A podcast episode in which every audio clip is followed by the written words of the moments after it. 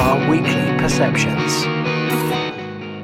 Now then, welcome to the Social Media Podcast. Now, I'm Simon Scholes from Perception Studios. We're an award winning visual marketing agency, and uh, I want to talk to you about video, which, shock horror, is what we do as a business. I never normally talk about what I do as a business, but I want to talk about it today because a lot of people are stopping themselves putting out content, specifically video content, because it's not perfect. This is what happens a lot with uh, Facebook Lives and stuff like that. People won't go live because they can't do perfect content, so they film it on their phone beforehand and then post it up afterwards, but they're not happy with it because it's not perfect, so they end up not posting it at all. It happens a lot with video, in fact, it happens a lot with most content, and what you need to do is overcome this thought process of everything needs to be perfect. It's great to have perfect looking content, it's great to have really awesome looking showcase content.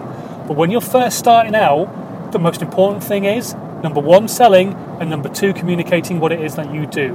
Because if you're not communicating what it is that you do, nobody's going to find out what the fuck it is you do. Because you're not telling anybody. So concentrate on those two things selling and communicating what it is that you do. So stop worrying about perfect content and start just putting stuff out that actually says what it is that you do. I'm not saying putting out absolute shit is the best way forward, but don't worry about it being perfect because you're perfect is not necessarily somebody else who's going to digest your content perfect, so don't worry about it. As long as what you've got to say has value to people, you could film it on a potato because your story is good enough.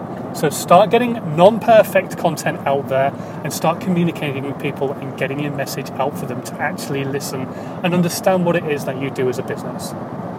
Hopefully, you got some value out of this, and I'm going to start seeing some really great content coming out that is purely value driven rather than worrying about it being perfect from you.